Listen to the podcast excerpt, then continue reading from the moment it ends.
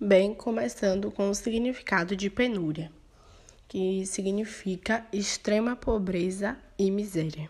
Quando escutamos e falar na África, lembramos que já ouvimos falar em jornais, em livros de geografia, em notícias no celular, que a África é um país muito pobre.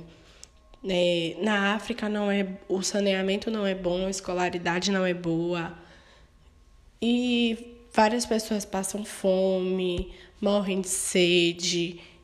Tudo isso está ligado a uma penúria, a uma grande pobreza.